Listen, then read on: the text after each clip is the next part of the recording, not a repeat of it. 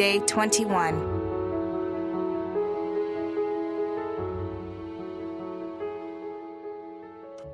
Double minded disaster. Proverbs chapter 3, verse 5 through 6. Proverbs chapter 3, verse 5.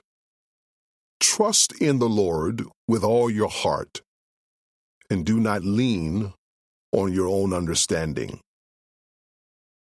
Do you ever find it difficult to confidently trust the Lord's direction? Does the logic of your own understanding pull against the whispers of the Spirit? Oftentimes we struggle to rely on faith as we navigate the twists and turns of life because we're walking with two different shoes on the spiritual and the secular. One side of us knows we should trust in the Lord, yet the other side of us feels the real world requires us to lean on reasoning and rationalization. The Bible calls this double mindedness. A person cannot live successfully with two minds. When we live with a double mind, we lose the wisdom of God. You see, God and man do not understand things the same way.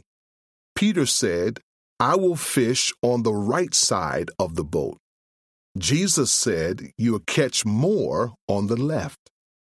Mary said, How could it be possible that I become pregnant when I've not been with a man? God said, Nothing is impossible with God.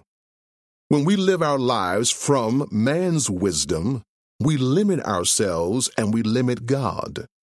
Man's imperfected perspective robs us of the faith to believe for divine results. We see at ground level, but God has a bird's eye view. Now, please understand that God gave you a brain for a reason. The scripture says, Trust in the Lord with all your heart, and do not lean on your own understanding. God does not say, Don't have your own understanding. He just says, Don't lean on it. To trust Him with all your heart means to lay down your mind, your will, and your emotions. It means leaning on Him completely. Consider this. A pilot calls the control tower to say he's ready to land.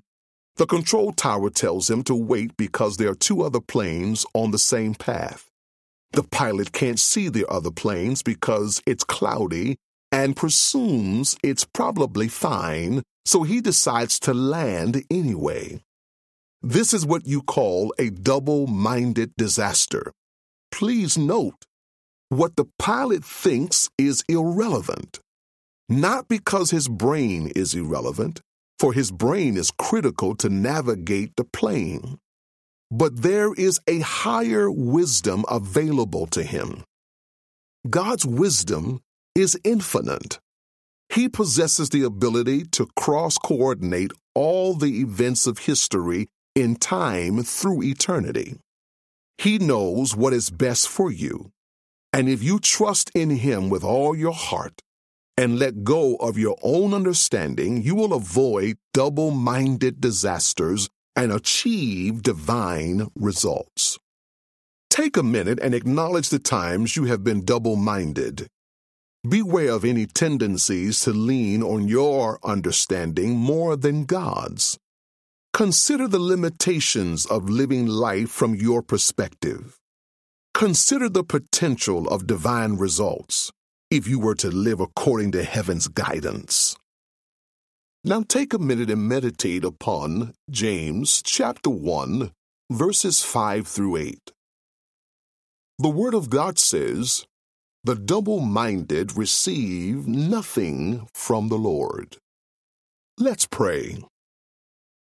Heavenly Father, I repent of relying on my own understanding. Help me to pursue your wisdom first and foremost. Deepen my trust in you. Give me the courage to live with single minded faith in your word. In Jesus' name. Amen.